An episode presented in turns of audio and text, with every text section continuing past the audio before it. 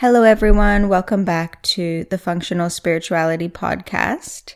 Today, I have Jared back here to record part two of our episode on the behind the scenes of our relationship. So we had a bunch of questions that we didn't get to answer last time. And like I said, most of the questions are for Jared, which are um, interesting just to hear his side and his point of view as most of the time on this podcast, you're just hearing me. So Jared and I are up in Broome right now, which is in the north of WA where we live. And we're on this amazing, almost like an impromptu holiday.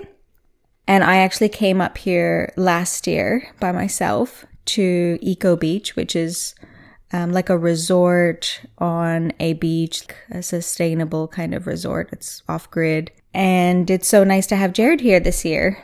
Actually, it's like the first holiday we've had together in a really long time. Um, for the past many, many years, um, I've spent a lot of time holidaying by myself, either because at the beginning of our relationship, we were doing long distance and we were living apart. Um, but in more recent years, it's because Jared hasn't been able to or hasn't felt like he was able to get away from work. And it's been interesting, kind of like living these separate lives. And on one hand, I have always known that I don't want to live a disconnected life from my partner.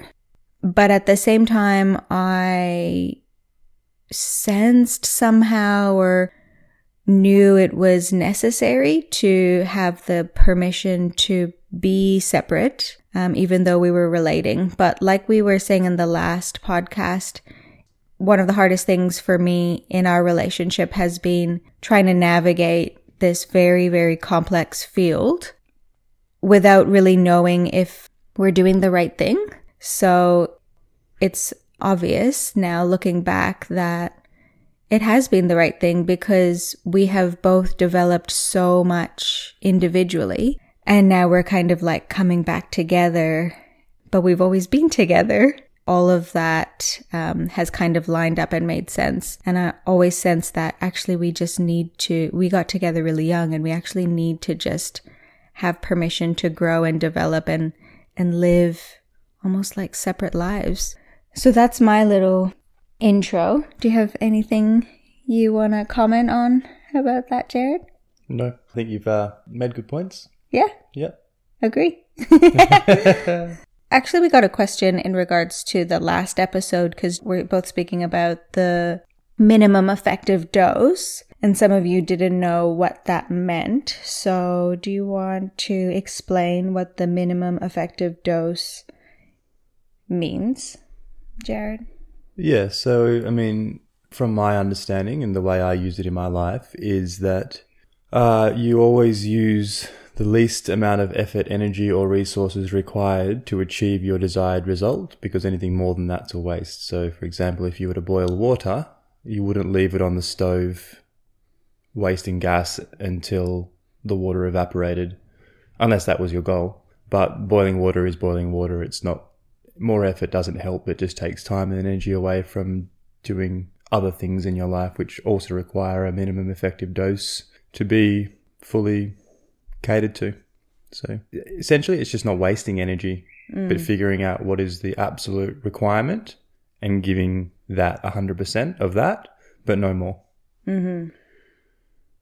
Yep. And we both, like we were saying in the last episode, we're very optimization focused. So in all areas of our life, we kind of have that principle and philosophy. How can we optimize this and how can we waste the least amount of energy? Let's go into some of the questions that we missed from the first episode. Okay, so one, it's for you, Jared. Mm. What was your first impression or thoughts when you met Ava? we were just talking about this this morning. We talk about this at least once a week. So, I mean, as was explained in your podcast by yourself, your solo sode, when I, when we first met, it was at the yoga class, and I remember walking up from the back of the class to the front across the across the grass. And I mean, there were thoughts that I had when I first seen you, and then there were thoughts that I had in like the initial interactions that we had, and then dr- throughout the yoga class. So they were all different. Share them all. Uh, so the first ones that when I seen you were that you were the most beautiful girl I've ever seen, and that I needed to find a way to figure out your status and be close to you and spend time with you and hopefully get you to notice me and like me, plus some maybe some less PG rated things as well. uh, This and podcast isn't PG. yeah, but I don't need to go into it. and then um, probably when we first started talking, which was just the interaction with me borrowing the yoga mat of yours, I just thought you were very sweet and just deepening those feelings of how beautiful you appeared to be to me. And it's funny because this this question says, "What was your first impression?" So that that's always a funny part of the story. Remember what your first impression? Yeah, I'm. I'm getting there. I'm getting there. And then throughout the class, my first kind of impressions that really landed were like, "Whoa, this girl is so sweet. She's she's never she's never done a swear word. She's never smoked a cigarette. She's probably never told a lie. I'm a miner. I've just come out of the mines with for five years with men, and I'm a little bit rough around the edges. I was a sweet angel. Probably gonna have to change a few things to get this woman to um, be in my groove, or my myself being in hers. So, yeah, apprehension maybe a little bit, Mm, but yeah, yeah, yeah. That's a it's a good question because yeah, Jared and I we talk about it all the time. Can I say what you always say? sure. Jared says the sweetest thing all the time. Like at least once a week, he's like, "I'll never forget." I said it this morning, didn't I? Oh, what he said this morning was the sweetest thing, but he always says, I'll never forget when I first saw you. So there's something that's like deeply burnt in it his was memory. it was also like you know that it was across the field. There was you were commanding a, a space. You were cascaded in filtered tree light Yes, in a beautiful summer day. You know, yeah, it was also you know, had the notion of me starting this new chapter and this Totally. new new lease on life and new beauty everywhere and holistic health and no I wasn't I was you know Yeah. transitioning through two worlds I suppose Mm, so yeah yeah. Okay. Another one about Ava. What is Ava's best quality? Hmm. physical uh best quality geez there's so many I've never tried to reduce it to just one ah got it best quality is that you are constantly sifting through all of your qualities and refining them so your best quality is probably that you you don't stop making all qualities that you have better Improving your qualities. yeah 100% Yeah. Hundred percent, because to, to pick one quality would be, I wouldn't do it. I couldn't do it. But there is the quality that pertains to all that makes all others so good, which is that you are constantly refining and reducing, distilling, and getting rid of anything that doesn't work, and making the things that you have sharper or more effective or more relatable or attainable or gentle. Yeah, that's um, nice because yeah, I think like my highest value is refinement. So Yeah. you- if I think about it, which I often do, so that's nice that you use that same word. Okay, this question is like a little bit of a funny one, but coming back to about you being a dad, but I actually think that it is a good question. How old will Jasmine have to be before you let her have a boyfriend? well, I was. You're already trying to line her up with your friends' With unborn Catherine's. children. Yeah, I want. Uh, yeah, no, Catherine's son is born and he's born beautiful, now, born now, beautiful. and um, they're gonna be perfect together. and I'm already starting to feel that Yeah. flicker of protection coming in Which when is those joking, laughing conversations come up. It's kind of it does strike a chord, but um, You want to teach Tully a lesson? I suppose it's not really an age number, but a level of um, maturity and probably the qualities of that maturity at discernment. I'd like her to be fully empowered and aware and able to make choices that she's fully conscious of and I know that that's always going to be an evolution, but I mean, you know, we all had boyfriends and girlfriends when we were five and seven and 12, and they all meant different things and they were innocent. But yeah, I don't think it's really up to me to, Mm. to make that choice, but just to kind of observe from a distance and, and make sure that I feel that everybody's being safe and being, being respected. And I think that's as much as you can do as a father, Yeah, yeah, yeah. really. Yeah. I think the question is a joke. Well, then 50, for sure. Throw out all the stuff I just said and, and 50 or never, whichever comes first. or last, whatever. um, so yeah, the question's like a joke, but I think uh, what I liked that it could be pointing to would, because you know, yes, we want her to have discernment and stuff, but maybe something like, how will you prepare Jasmine to have a boyfriend?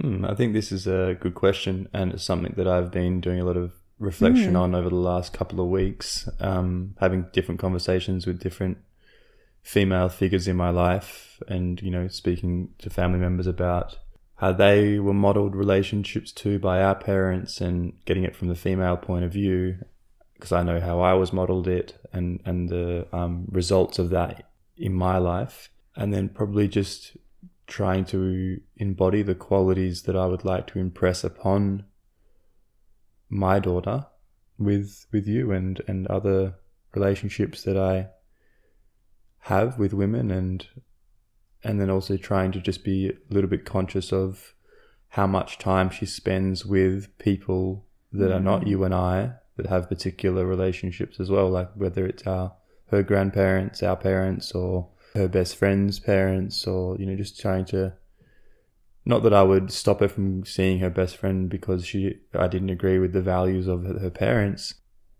or his parents but um probably just wanting to have an understanding of what she might be seeing and witnessing and then having an arsenal of advice and to be able to mm. give to her if she has questions on how things are different from what she's seeing in her primary caregiver's relationship and just helping her navigate all of that mm-hmm. really based on what my highest values are for relationship and mm. making sure she has the best chance at not not having to work through too many traumas or little little bits that aren't necessarily serving us in our adult relationships mm. that we pick up unconsciously through just being an unfiltered sponge as a child, you know. Mm.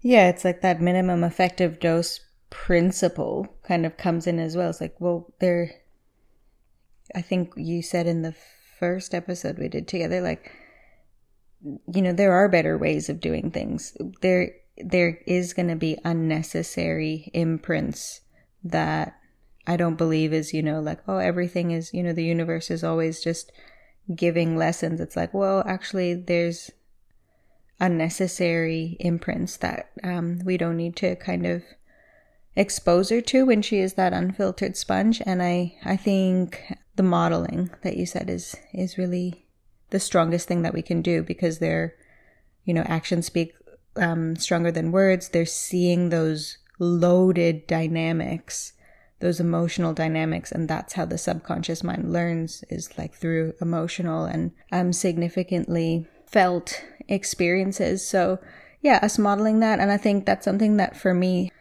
there's not too many parenting thoughts that i've had but one of them has definitely been like me wanting to cultivate excellent friends for her as part of my like holistic approach to parenting to actually just put her around other parents that I want modeling and living the education and the behaviors and the hmm. um, everything that I want her to adopt. I mean, uh, that's that's exactly how I feel as well. Do you find yourself taking stock of the people in your life? Like, it feels like for me that I've mm-hmm. put dad glasses on and I mm. see my life as it is now, and I'm like, is this exactly what I want for my child? Mm-hmm. You know, and even though all my friends and family are just so amazing, mm.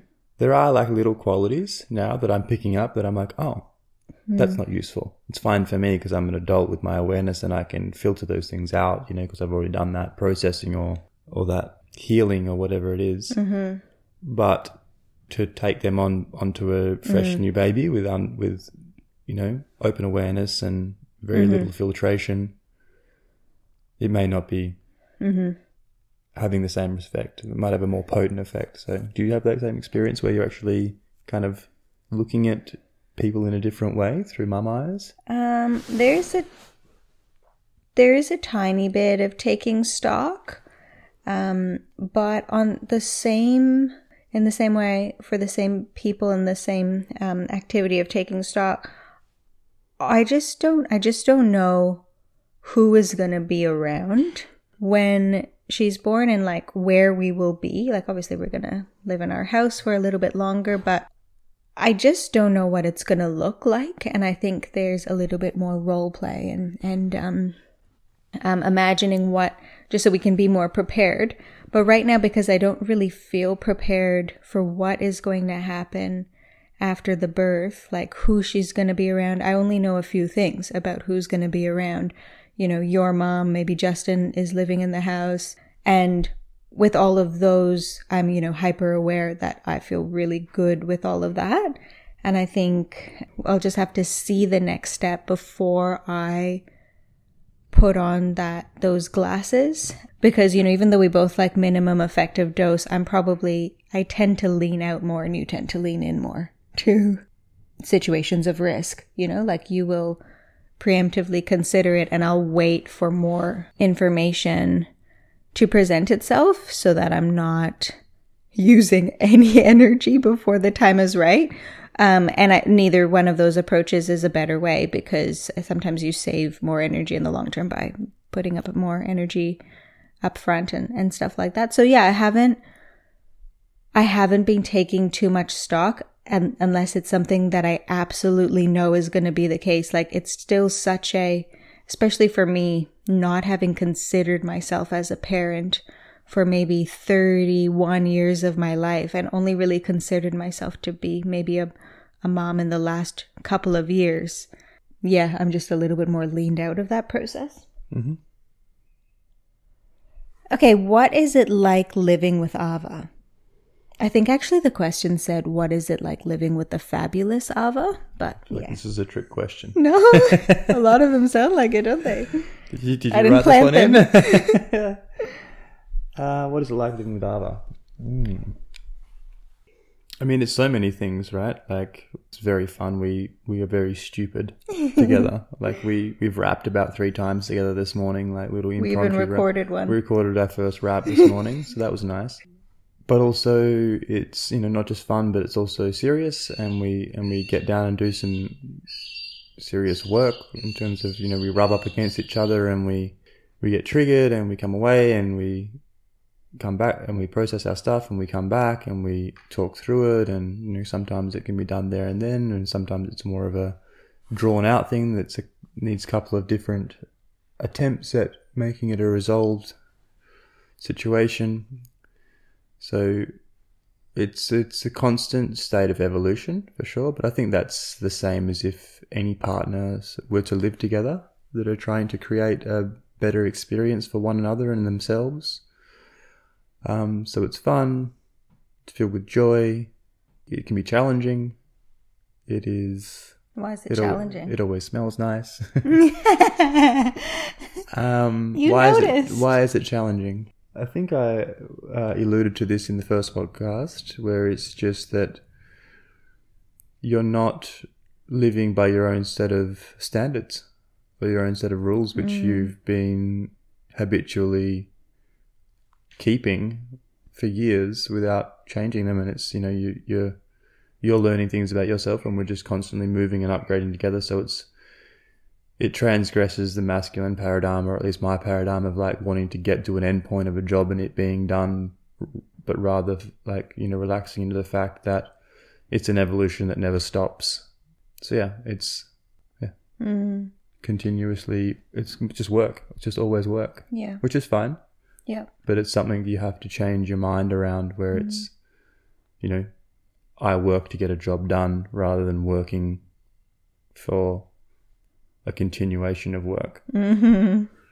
Yeah, I like that you said that, you know, we're continuously upgrading together because that's what we both want. And that's what I've always wanted. And I think for a lot of women, that's what we want to feel in partnership is that we are, you know, collaborating together. We're very collaboration focused. And I think for us, for the past many years, it's been a bit more masculine in our relationship where we were both individually developing ourselves and focusing on our individual interests and, you know, individual needs and focuses and passions and challenges. And I've always wanted to be in collaboration. I'm just naturally like that. And now we're, we're in a family now our attention has shifted back to being in collaboration and it makes the challenges all the more easier when you know for sure you're in collaboration. And we've had like a couple of times, I mean, we've only been parents for like the past six weeks, but we've had a couple of times come up where we're thinking about parenting or we're thinking about, you know, what's going to happen next year. Like I had a, a retreat booked in India and then, you know, we had different ideas at least on the surface, about if if we should go or if, if I should go to India with a newborn. And um, you know, so there's been a couple of things where we have disagreed on what we want for our baby, but that has actually, you know, it, like you're saying, we kind of rub up against each other a little bit, and then sometimes it takes a little while and goes away. But when we were last having our, um, like the last little disagreement that we had, I kind of had this little inspiration that actually this is so amazing when we can disagree about our values as a parents because it requires both of us to be more reflective and more intentional about what it is that we want and why we're willing to put our foot down and why we're feeling like we have a side about it instead of all the times, which is like 80, 90% of the time, you know, Jared has a thought about parenting and I'm like, yep, 100% agree. And then we're just, we're just in each other's biases and we're just in each other's habits, condoning them without any further reflection. So although it's really challenging when we rub up against each other, it has felt really bad in the past. I kind of got this little, um, feeling like what a grace it is to and how how it's actually a really positive thing to be able to rub up against each other and then also to have the capacity to reflect and then also have this partnership. Mm, I, I really enjoyed when you shared that insight as well. And okay, the last question is what is the biggest gift you have received from your relationship with Ava? Um, I think in all previous relationships that I've had, I always felt like I knew more, or uh, every woman I was with, or even girl when I was younger, there was there's this sense of I was waiting for them to meet me, and always having this yearning for deeper conversation, deeper ideas of the world, deeper understandings of self and the universe and evolution and consciousness and all these things that I hold close to my heart as a value set. And I, yeah, I, I said in, in my previous relationship before meeting you that I would, I would not be in a relationship unless the woman would bring me up to level, um, as much as I did her or more. You know, I was looking for somebody who had that depth of thinking and that self inquiry as a default and not just accepting the world as it is, but actually going through and making sense of it and getting rid of the pieces that were not useful and distilling down a, a value set that we want to live by. So yeah, that's probably the, the biggest gift is actually finding somebody who holds those same values and and has made a life out of it and is willing to share it with me. Yeah, that's beautiful. Makes me feel very useful. Mm. okay, well that is all of our questions. Anything else you want to share Yeah, about. there was something that I wanted to talk on, which you mentioned briefly that in just previously that this idea of um, making mistakes with our parenting or something, and and then the the general notion of it's okay because it's giving our children gifts and challenges to work through and all this stuff, which is I think something that you and I are kind of in agreement with it, which is a bit that that is a bit of an old paradigm, and it's one that has has kind of plagued evolution for for generations, and I think that every generation and and most pivotal in probably our parents and our generation, we are making a, a pretty hefty stance in changing that paradigm, and I just I just firmly don't believe that that is the way forward anymore. I think that the the joys of life don't have to come from you moving through massive or subtle traumas and becoming a better person from it. But I think actually the new paradigm is that you can just have less and less of them as time goes on, as as as generations go on, and that to some point I hope we get to is that we are so connected and we are so attuned that we aren't creating and perpetuating the cycle of trauma and release that we actually just come into a experience of joy and attunement and abundance and love and trust rather than fear and disconnect that has kind of like brought humanity to where we are now. And I just hope that I can be a huge part of that shift with you mm. in the parenting of our child. And and then hopefully Minnie can also continue that. And at some point we just become released from this cycle. Mm-hmm. So that's my belief and that's Mm-hmm. and even if it's incorrect, it still feels good to work towards it, you know? Mhm. Less and less Absolutely. traumas. Yeah, I think, um, I mean, everyone knows that we grow from challenge and that stress is good. Um, but there's a difference between challenge and dysfunction. Mm. I think, you know, there's, like you said, there's these ideas that, you know, everything is okay. But actually, dysfunction, n- not everything is okay. Everything is okay in relation to, you know, whatever outcome and goal and values. Like, there, there, things are not, o- you know, there is a not okay um, approach, um, at least theoretically, and then oftentimes in practice, that if you want a certain outcome, you shouldn't do something that produces, you know, the opposite results. And I think for so long, the old school philosophy was like, you can be a bad parent.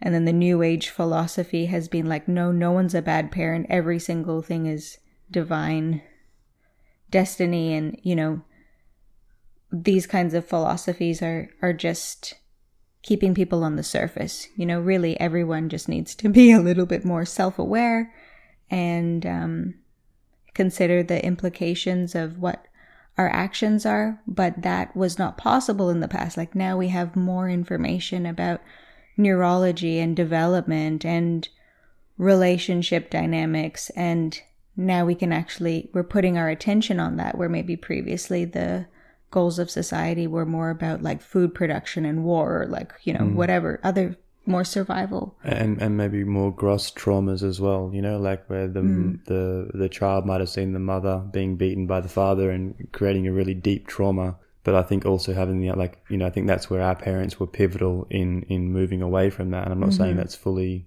that aggressive or um, trauma style isn't still prevalent, but there was a huge shift in the last couple of generations. I feel from that bad parent, good parent hmm. Dynamic. But I think also just putting attention on subtle traumas as well, the ones that you don't know that you have, where it's you know you might have just small things mm-hmm. uh, Yeah. that that that are small kind of- acts of neglect and yeah, that might become a part of your operating system, but because they weren't deep or overt traumas, you might not be inclined to uh, to investigate them when you're older, when you have a bit more of a self-reflective awareness. So they might actually take longer. So I think my job as a parent and your job as a parent is to broaden our understanding of what developmental trauma is and how subtle it can be. Because I think we're pretty good with our our gross traumas. Yeah. We're not beating each other. Yeah, in we're not of- doing things like that. But you know, the while that makes us good parents and good people in one Mm. set of kind of Mm-hmm. ideas, we have a a newer, more subtle set where it's like we need to be aware of all these other nuanced parts of relating to a child that creates its substructure or framework for relationship and to the Mm-hmm. Yeah. world when it get when they get older. So Yeah. yeah, that's just the last piece I wanted to add. Great. So, yes, this is us just wetting our whistle about, uh, you know, and getting on the podcast together, um, answering some questions. I hope you have found that this is cute and got a little bit of a behind the scenes of our relationship. But I would really love to have Jared on to talk more about like the deeper processes that we go through because we go through some very, very deep processes and have you know very um, life changing and behavior shifting insights and experiences. So i would love to have jared back just to talk on different topics that we discuss in our alone time. So now that we know how to use the microphone for two people we're ready to have Jared back on the show a little bit more often, maybe once a month as a little special guest. How do you feel about that? Your eyes just popped. Well, my reactive brain said I won't have time, but then I realized that I'm actually going to have way more time than I've ever had before. So Yep. it'll be easy. Yes, my love. All right. Thank you so much for listening. Look forward to hearing your feedback on the episode, and I'll be back with you in the next 10 days with another episode on the show. Have a great week. Bye. Thank you for tuning in to the Functional Spirituality Podcast. If you enjoyed the show, make sure you subscribe by pressing the plus button on iTunes or the following button on Spotify. This is going to ensure that this resource is available and top of mind when you most need it. So please subscribe now.